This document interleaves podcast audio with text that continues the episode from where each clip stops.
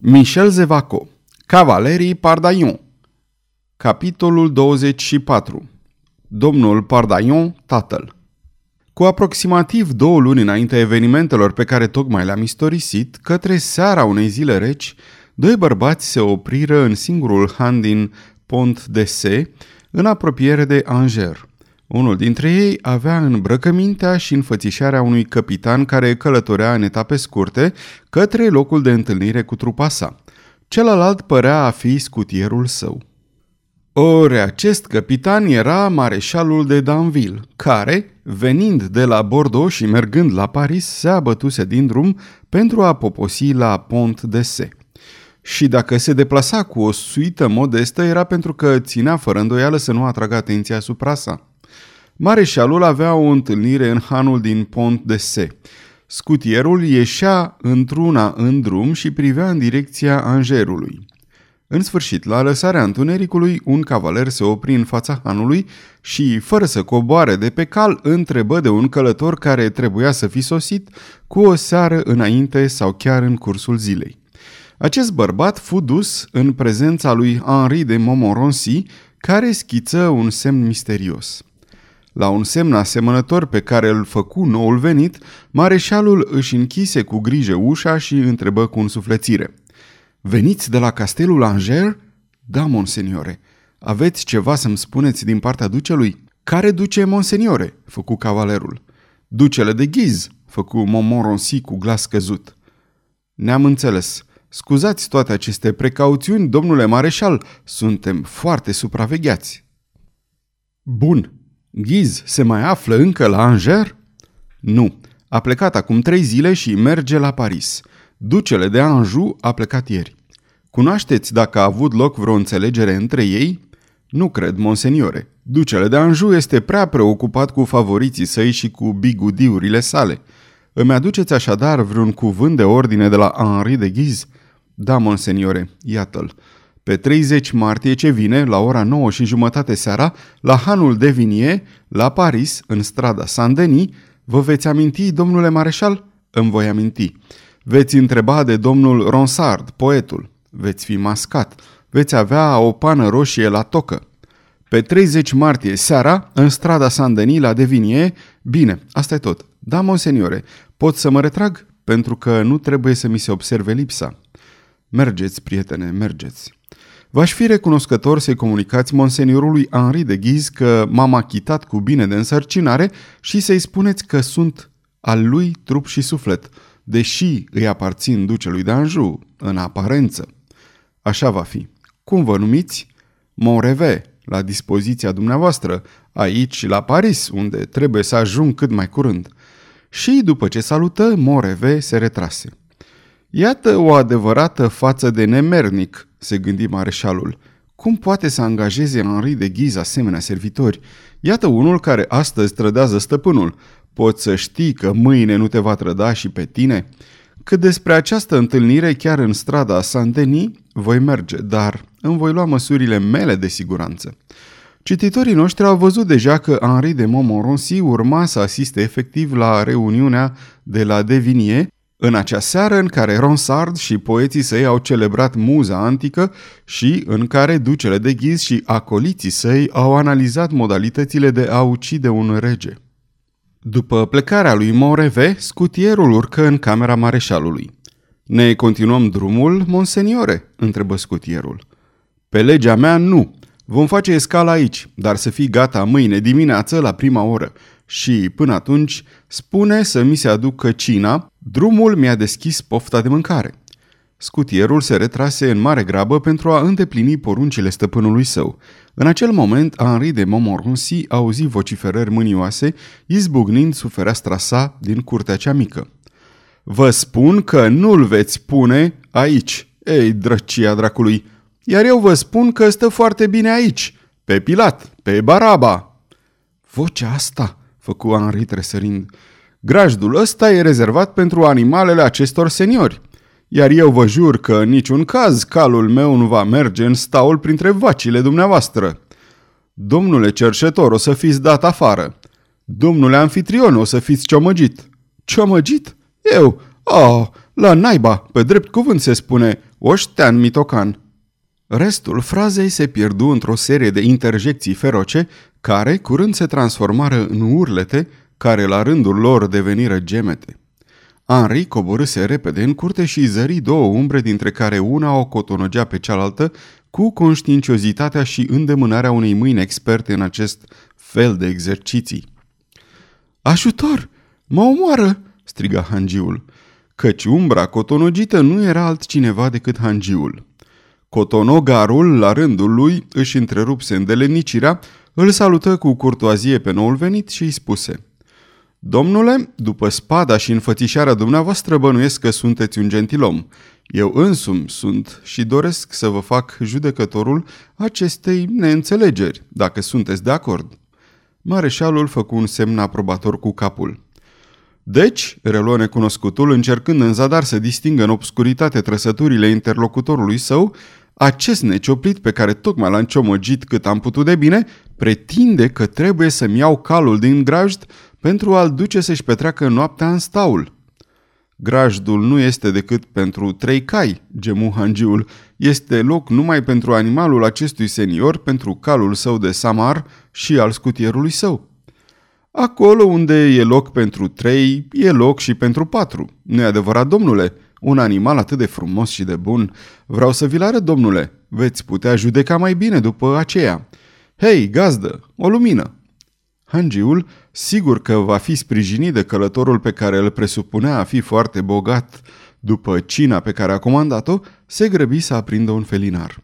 Dar numai decât Henri de Montmorency îl luă din mână și îndreptă lumina către necunoscut. El e, se gândi. Mi-am închipuit după voce. Și în același timp, Henri împinse ușa grajdului și, aruncând o privire înăuntru, zări lângă cei trei cai ai săi o gloabă înspăimântător de slabă, cu oasele ieșindu-i prin piele, cu copitele tocite, cu spatele noduros. Totuși se ținea bine pe picioare. Uitați-vă, domnule!" exclama în acest timp necunoscutul. Uitați-vă la acest cap elegant, la acest păr lucios, la aceste picioare zvelte și spuneți-mi dacă un asemenea animal poate să se culce într-un staul." Montmorency se întoarse cu felinarul în mână și șopti. Aveți dreptate, domnule Pardaian, este un cal valoros." Necunoscutul rămase cu gura căscată, cu ochii dilatați. Un strigăt, un nume era cât pe ce se scape. Momoronsi îl opri cu o privire și reluă cu voce tare. Domnule, hangiul nostru consimte la cererea dumneavoastră îndreptățită. În ce vă privește, mi-ați face o onoare dacă ați accepta să împărțim cina. Fără mofturi, ca între gentilomi. Vorbind astfel, spre marea stupefacție a gazdei, mareșalul de Danville își trecu brațul pe sub cel al lui Pardagnon și îl antrenă spre camera sa. Bătrânul Pardaion, și mai stupefiat decât hangiul, se lăsă dus fără să rostească niciun cuvânt. Și totuși, pe traseul din curte până în cameră, a chipzuit fără îndoială, căci abia se închisese ușa în urma mareșalului și a sa și, punându-și mâinile în șolduri, rosti fără cea mai mică emoție vizibilă. Încântat să vă revăd sănătos, monseniore!" Apoi, îndreptându-se după salut și proțăpindu-se cu fruntea sus cu ochii încrețiți. Puțin îmbătrânit, dar la naiba. Aveați cam 19 ani ultima dată când am avut onoarea să vă prezint omagiile mele și dacă știu să socotesc, trebuie să aveți acum 35 sau 6. Erați pe atunci ceea ce se numește un brunet frumos, monseniore, și nu aveați seamăn în a împrima mustății dumneavoastră o curbă grațioasă și teribilă în același timp. Cum ne mai schimbăm? Cum Văd într-adevăr șuvițe cărunte la tâmplele dumneavoastră. Ce cută amară a adoptat această gură și apoi fața dumneavoastră s-a năsprit. Trebuie să spun că deja nu era prea tandră. Eu, după cum vedeți, sunt aproape neschimbat, pentru că, după ce trecem de o anumită vârstă, noi ăștia, soldații bătrâni, nu mai îmbătrânim. Am auzit adesea vorbindu-se despre dumneavoastră și întotdeauna ca despre un spintecător di primo cartelo. Se pare că știți să despicați o țeastă cu mare îndemânare și că nu se mai ține socoteala hugenoților pe care i-ați ucis. De, pe Pilat, eu sunt cel care v-a pus spada în mână și care v-a învățat toate loviturile de spadă. Dacă aș fi vanitos, m-aș lăuda cu un elev ca dumneavoastră. Nu sunt. Domnul fie lăudat, dar mă laud totuși. Domnule Pardaion, spuse Henri de Montmorency, faceți-mi deci plăcerea să împărțiți cina cu mine. Mareșalul de Danville se așeză și, cu un gest, își invită comeseanul să facă la fel. La porunca dumneavoastră, monseniore, făcu Pardaion, care se așeză și imediat, cu un oftat adânc, scoase capacul de pe o oală mare de gresie, care, descoperită, răspândi în cameră un miros de jumări fine. Oh, făcu Pardaion, în seara asta se mănâncă gratis. Danville îl studia cu o privire gânditoare. M-ați felicitat adineauri, spuse el pe un ton tăios și aspru. Trebuie să mă revanșez. Pentru Dumnezeu, dumneavoastră nu ați îmbătrânit, v-am recunoscut numai după gesturi. Și apoi, de altfel, am păstrat așa o amintire despre dumneavoastră. Oșteanul ciuli urechile. De exemplu, ceea ce a îmbătrânit este costumul dumneavoastră. Să mă trăznească Dumnezeu s-ar spune că e aceeași jachetă pe care o purtați în ziua în care m-ați părăsit atât de grăbit. Biata jachetă. Ce văd? O gaură la cotul stâng și petece. A, pe legea mea renunț să le mai număr. Și cizmele dumneavoastră. Bietele dumneavoastră cizme. Pe toți dracii, dar purtați un pinten de fier și altul de oțel. Ei, nici măcar nu sunt la fel de mari. Ce vreți, monseniore? Întotdeauna am cochetat cu sărăcia. La această frază, bătrânul soldat goli un pocal cu vin de samur și clipi din ochi, ștergându-și mustața aspră cu buzele. Momoronsi își puse cotul pe masă și, cu bărbia în palmă, își contempla intens oaspetele. Deci, spuse el deodată, ce s-a întâmplat cu dumneavoastră de când nu v-am mai văzut? Am supraviețuit, monseniore. Unde ați locuit? Pe toate drumurile locuibile, sub toate cerurile ospitaliere. Totuși, trebuie să vă spun că timp de vreo doi ani am stat în Paris. Paris? Aha, aha. Și de ce l-ați părăsit? De ce l-am părăsit? Făcu Pardaion, a cărui privire cenușie sclipi cu malițiozitate. Ei bine, vă voi spune, monseniore. Mă aflam așadar la Paris, foarte liniștit și stabilit într-o pensiune bună și frumoasă. Eram fericit, mă îngrășam. Ori, într-o seară, da, era în octombrie anul trecut, mareșalul tresării. Într-o seară, deci, am zărit la cotitura unei străzi pe cineva, o veche cunoștință de-a mea. Trebuie să vă spun, monseniore, că țineam foarte mult să o evit pe acea cunoștință. Închipuiți-vă că acel bărbat vroia cu tot din adinsul să mă facă fericit împotriva voinței mele. Mi-am spus de îndată. Dacă rămân la Paris, mai devreme sau mai târziu, voi ajunge să dau nas în nas cu el. Și atunci, adio frumoasa mea sărăcie pe care o iubesc atâta. Va trebui să fiu fericit și apoi să vorbesc și apoi să dau explicații și apoi, pe scurt, m-am mutat fără surle și trâmbețe și am apucat din nou pe drumul mare al soartei și necunoscutului. Dar, făcu Momoronsi, eu mă aflam chiar la Paris în perioada despre care vorbiți. Ca să vezi, ce coincidență, monseniore! Da, eram acolo, reluă mareșalul, și chiar îmi amintesc de o aventură pe care am avut-o cam în acel moment. Fiind atacat într-o seară de niște borfași, eram pe cale de a fi copleșit, când am fost salvat de un necunoscut, cum se cade, căruia i-am dat cel mai bun cal al meu, pe bunul Galaor. Lua lar dracu pe salvator, bombăni bătrânul oștean. Timp de câteva minute se lăsă liniștea. Mareșalul reflectă. Dragul meu, domn Pardaion, făcu el deodată, ați remarcat un lucru, nu ne-am văzut de 16 ani, v-am în fața mea de ore bune și nu v-am cerut încă socoteală pentru trădarea dumneavoastră. Sapristi, a ajuns și aici, se gândi Pardaion. Ce trădare? Și cum Henri păstra tăcerea, ezitând poate să trezească fantomele adormite din mintea sa, am înțeles, făcu Pardaion lovindu-se cu palma peste frunte. Monseniorul vrea fără îndoială să-mi vorbească despre acel nemernic, despre acel ticălos, despre acel trădător, despre acel mizerabil care a ucis un cerb în pădurea monseniorului. Ați pus să fie atârnat de craca de jos a unui castan pe care îl am încă în fața ochilor. Frumos copac pe legea mea. Este adevărat, recunosc cu toată umilința, imediat ce monseniorul a întors spatele, l-am dezlegat pe pișicher, ca dovadă că a luat-o la sănătoasa, fără să-mi spună măcar mulțumesc. A fost o trădare, recunosc. Ignoram acest detaliu, domnule Pardaion, făcu Momoronsi. A, de data asta, monseniore, mă dau bătut. Sunt sigur că memoria vă va reveni. Într-adevăr, spuse calm Pardaion, îmi amintesc de anumite trădări de felul celei pe care i-a scos-o la iveală. Monseniorul vrea cumva să facă aluzie la treaba de la Margensi, după care am avut regretul de a-l părăsi. M-ați părăsit pentru că ați crezut că veți fi spânzurat. Spânzurat? Tu, monseniore, sfâșiat în bucăți, tras pe roată de viu în cel mai bun caz. Dar spânzurat pur și simplu, nu m-aș fi ostenit să fac niște călătorii atât de lungi. Cât despre acea treabă, o mărturisesc la fel ca și pe celelalte, monseniore. V-am trădat în ziua aceea. Am înapoiat-o pe micuță mamei sale. Ce vreți? Am auzit-o pe acea mamă plângând. Am auzit-o spunând lucruri care m-au cutremurat. Nu știam că durerea omenească poate fi atât de intensă și nu știam că pot exista asemenea dureri. Lăsați-mă să-mi duc confesiunea până la capăt. De 16 ani nu a existat nicio zi în care să nu mă căiesc pentru că v-am ascultat în ziua aceea și am provocat niște nenorociri atât de mari. Dar dumneavoastră, monseniore? Henri de Montmorency rămase câteva clipe tăcut, apoi spuse. E bine, maestre Pardaion, văd că aveți o memorie bună. Revin deci la ceea ce vă spuneam. M-ați trădat. Ori vă rog să remarcați că nu vă reproșez această trădare. Am uitat. Vreau să uit. Vă consider un gentilom corect și serios.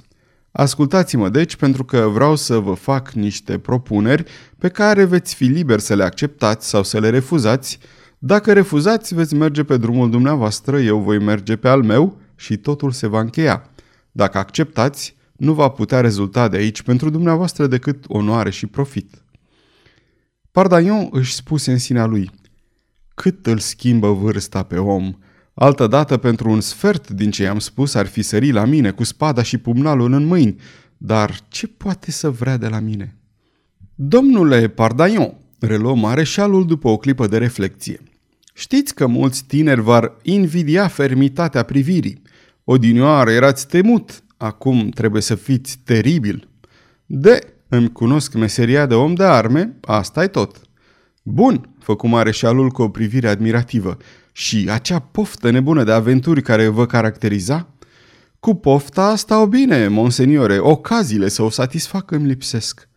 În așa fel, reluă Henri, încât dacă vi s-ar oferi în fiecare zi să vă înfruptați după pofta inimii, depinde de felurile care mi s-ar oferi. Există aventuri și aventuri.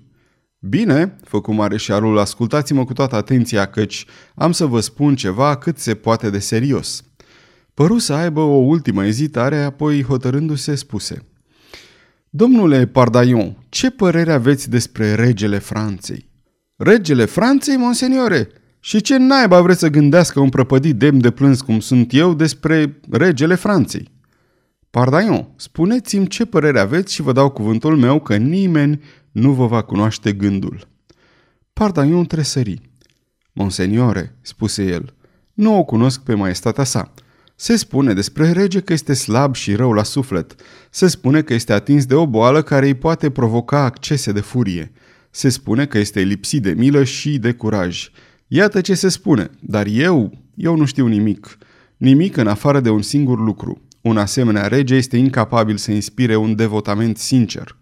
Dacă aceasta este într-adevăr părerea dumneavoastră, cred că vom putea să ne înțelegem. Sunteți liber, viguros, plin de curaj și de pricepere, în loc să irosiți aceste calități în aventuri jalnice la drumul mare, puteți să le folosiți pentru o operă grandioasă. Ce ați spune dacă, în locul acestui rege maniac, suspicios, nemilos și bolnav, ce ați spune de un rege al cărui suflet ar fi măreț și a cărui origine ar fi măreață, tânăr, entuziast, visând fără îndoială să se remarce și în consecință capabil să le dea tuturor celor care îl înconjoară ocazia de a se remarca ei înșiși.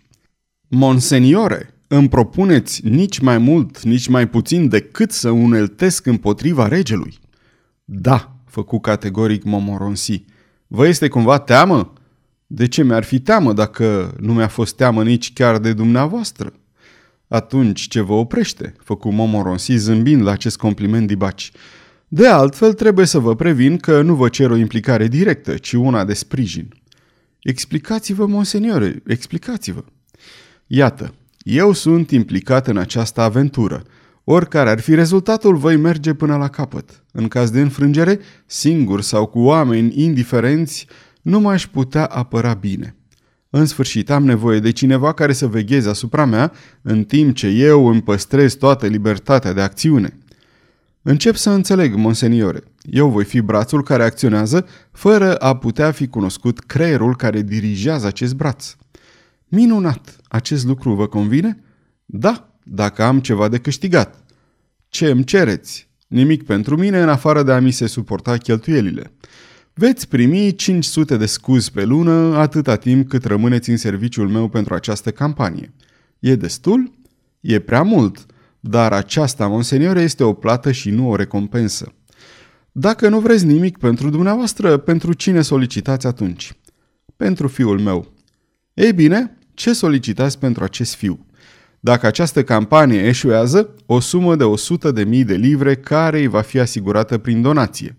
Și dacă reușește campania, adică dacă așezăm pe tron un rege ales de noi, atunci, monseniore, nu vă solicit bani, dar mi se pare că o locotenență cu promisiunea capităniei ar fi recompensa potrivită pentru fiul omului care v-a slujit. Pentru cele 100 de mii de livre, spuse mareșalul, mă angajez chiar în acest moment. Cât despre locotenență, mă angajez să o pun pe lista condițiilor pe care am de gând să le impun. Foarte bine, monseniore. Cuvântul dumneavoastră mi este suficient deocamdată. Când vreți să fiu la Paris? Mareșalul se gândi câteva clipe.